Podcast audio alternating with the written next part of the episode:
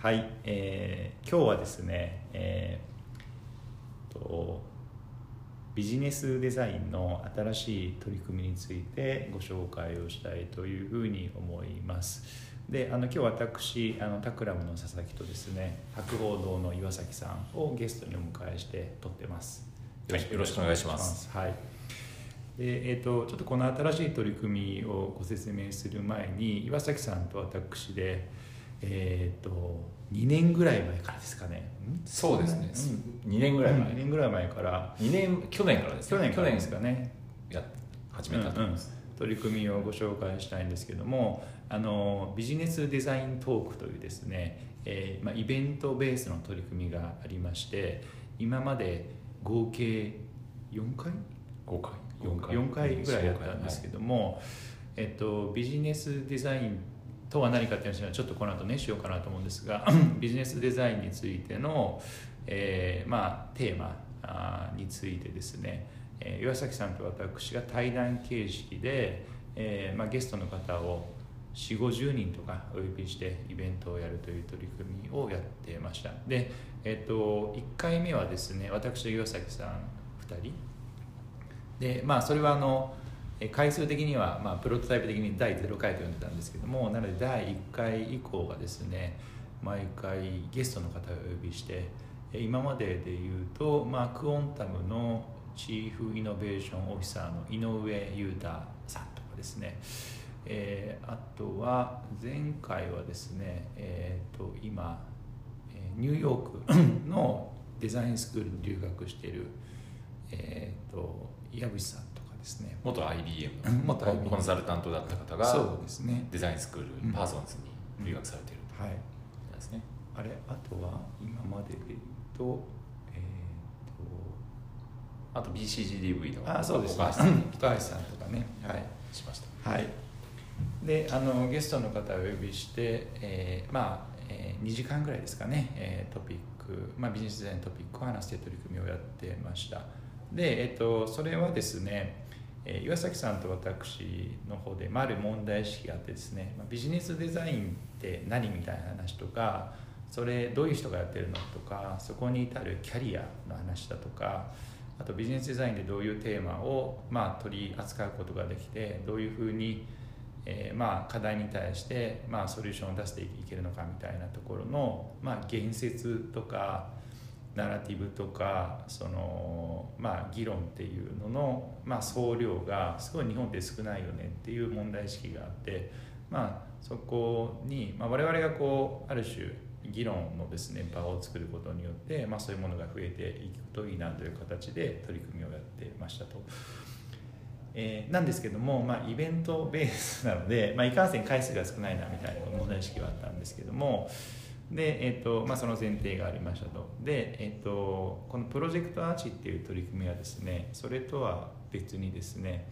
あの今こうタクラムでちょっとこう社外活動的にですねえっとまあいろんなエンジニアリングとかクリエイティブとかビジネスデザインとか、まあ、いろんなテーマで、えーちょっとこうその領域のエッジをですね探求する取り組みを始めようということで、えーその取り組みの一環としてですねビジネスデザインのチームを作って、えーっとかつそこにはいろんなゲストの方をですね、えーお呼びしつつ取り組みをしたいということでで岩崎さんにはもうそこに、えー、とメンバーとしてですねがっつり入っていただいて一緒に取り組みを進めていくということで今進めている感じですね。でえっ、とそんな感じですね。はい。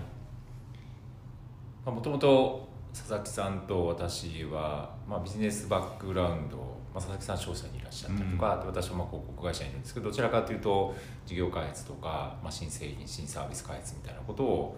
コンサルティングとしてやっていてでたまたまアメリカのデザインスクールに2人ともちょっとタイミングは違うんですけども、まあ、在籍をしていたっていう経緯があるので、まあ、そのビジネス領域と、まあ、デザインクリエイティブ領域を、まあ普段の仕事からしても行ったり来たりして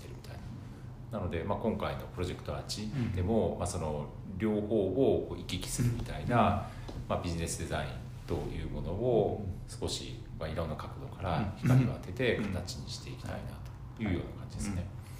なので今プロジェクトアーチという取り組みで考えて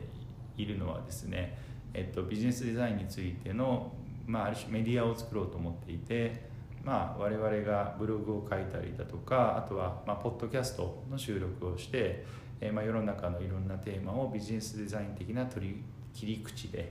えーまあ、あの光を当ててそれがクリエイティブとビジネスの交差点という観点からどういうふうに見えるのか、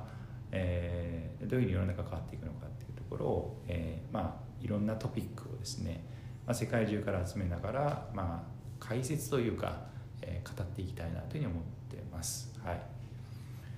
で、えっと、プロジェクトアーチっていう名前を、まあ、前回我々集まった時に作ったんですけどもこれちょっとどういう意味なのかみたいなちょっと岩崎さん。まあ、すごいシンプルに、あのまあ、橋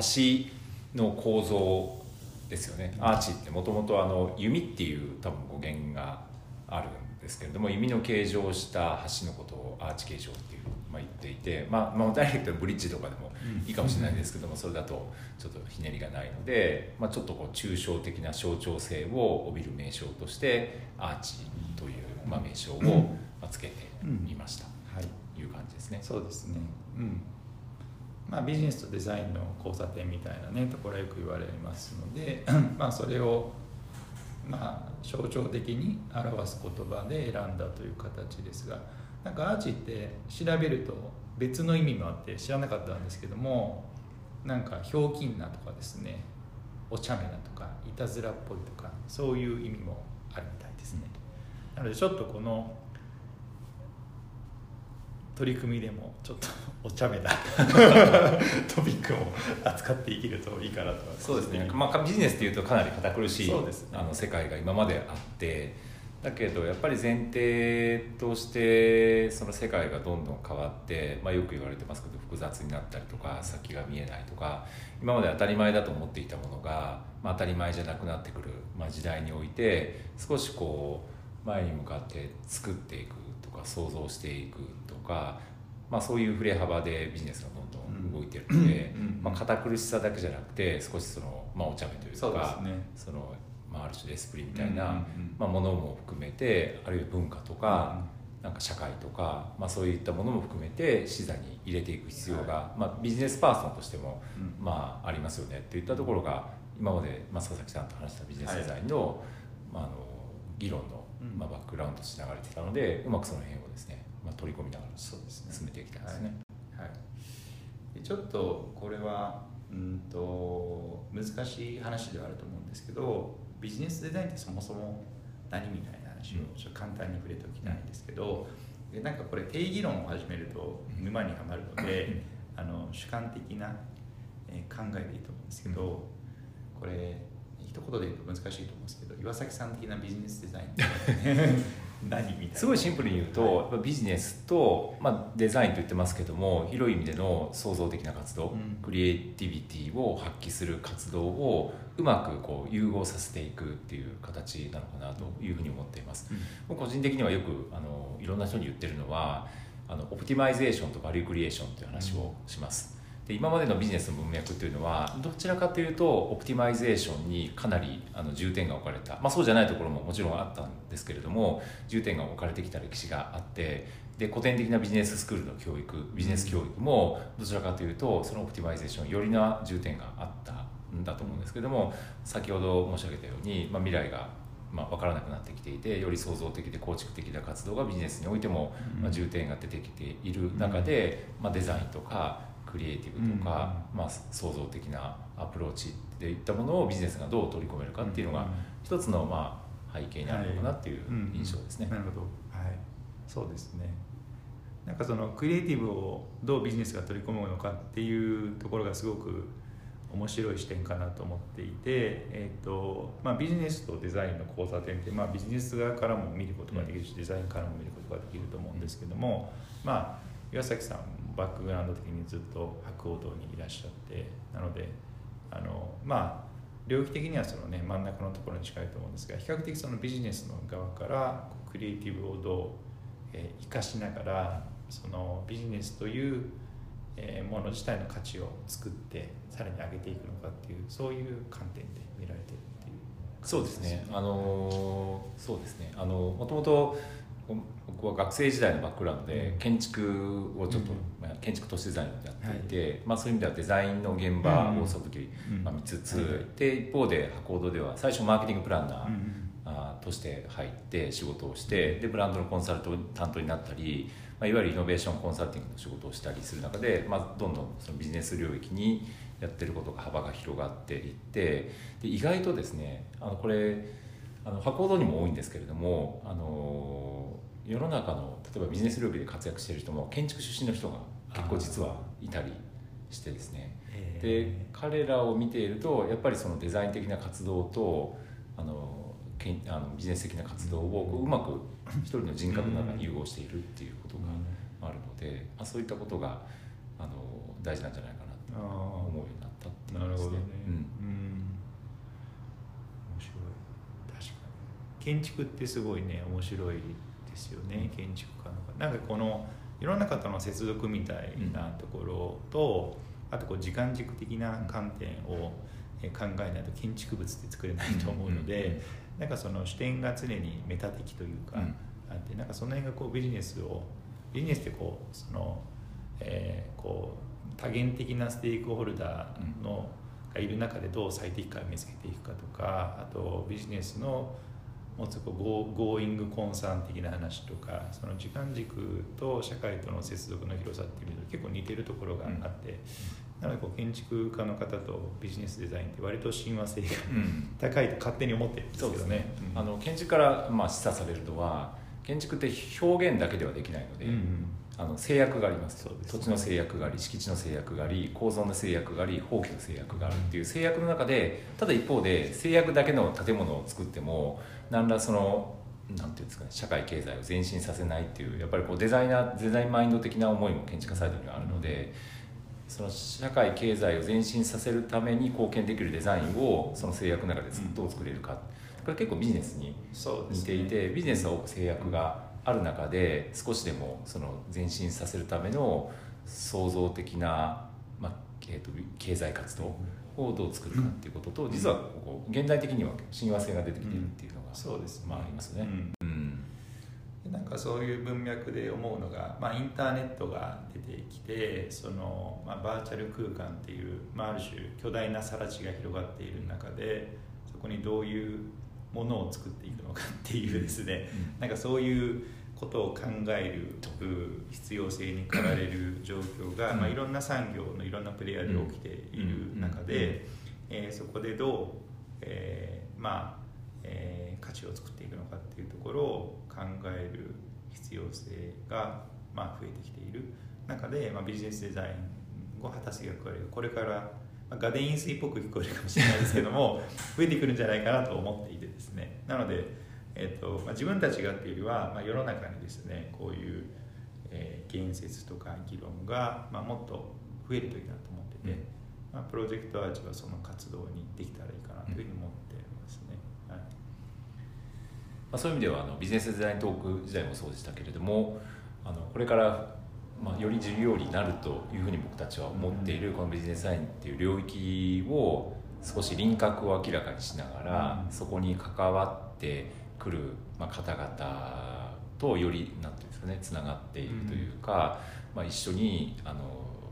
目指せ目指していく世界を、まあ、明らかにできるといいなっていう、まあ、そんな感じですよね。あのビジネスの世界にいるとなかなかそのクリエイティブなことって理解が今までやっぱりなかなか進まなかったところもあったりとか一方であの、まあ、この活動大事なのはその間に橋を架けるっていう、うん、まさにあの行ったり来たりっていうことだと思うので、うん、逆にそのデザインとかクリエイティブサイドからあの見た時にそのビジネスとちょっと距離が遠いなみたいなこともあったと思うので、うまくその間を埋めたりとかできるといいかな、そうですね、うん、まあ、さっきもね岩崎さんの話してたんですけどビジネスデザインってすごいまだ概念的にふわっとしてるのでただそれはこういうものですっていうふうに一言で言い切ることはせずにこういろんな角度から光を当てながら、まあ、それの全体像みたいなのが、まあ、ぼんやりと明らかになっていくといいかなというふうに思ってますという感じですね。でちょっとあの深くはね話さないんですけど具体的にどういうトピックを扱おうと思っているのかっていう触りだけご紹介すると、えっとまあ、今例えばこんなことを取り取り上げたいなと思ってますというのをですねちょっとランダムにお伝えすると例えば D2C ってあるんですけどあれはあれが何なのかっていうことじゃなくてあれは何の予兆なのかみたいなこととかを話せると面白いかなと思ったりとかもしています。あとはリセールエコノミー。まあ物を作らなくなる。まあサステナビリティとか、まあ、グレーター・トゥーンベリさん的な文脈とか、えーああいうのの延長線上に、えーまあ、企業は物を作らなくなってきてどんどんこう、えー物を循環しながらですね、えーこの消費っていう言葉さえなくなるんじゃないかなと思ってるんですけども、えーそういうことを話したいなと思ったりだとかあとポストスマホ時代ですね、えーまあ、スマホが覇権を取ってからもう十数年経つわけですけども、えーそのポストスマホって何かなとかですね。えーっとまあ、あと経済の分散化と多交坪化に企業はどう対応したらいいのかとかそういうトピックとかですね、えーあとフードデリバリーとは何なのかっていうね話とかそういうことをお話をしたいというふうに思っています。はい。まあ、そうですね。そういう意味ではあの兆しとかうん。未来とかポストとか、まあ、いう言葉に象徴されるように少し先の社会経済の変化を見据えつつその先にあるビジネスの姿ってどういうことなんだろうということを少し創造的にあのそれはビジネス的なマインドセットで光を当てつつうん一方でクリエイティブ的デザイン的マインドセットでもそれを見つつうまくそれをこう融合していくような議論がうん。まあ、お伝えできるといいかなっていうふうにはい。思ってますよね。うん。はい、はい、という形であのですねまあポッドキャストとかを取りつつあの今回ですね、まあ、タクラムでもタクラムキャストとかですねあれで、えー毎週2本くらい、えー音声メディアとして発信してるんですけどもこのプロジェクトアーチについてはしっかりそれを文字コンテンツとして、えー作っていきたいなと思っているのでそちらも合わせて発信していきたいなというふうに思っております。はいという形で、まあ、これからですねたくさんコンテンツを出していきたいと思っているのでよろしくお願いいたしますという形ですね。はい。乞うご期待。交互期待。はい、はい、ではこんな感じで、はい、岩崎さんそれではありがとうございました。ありがとうございました。はい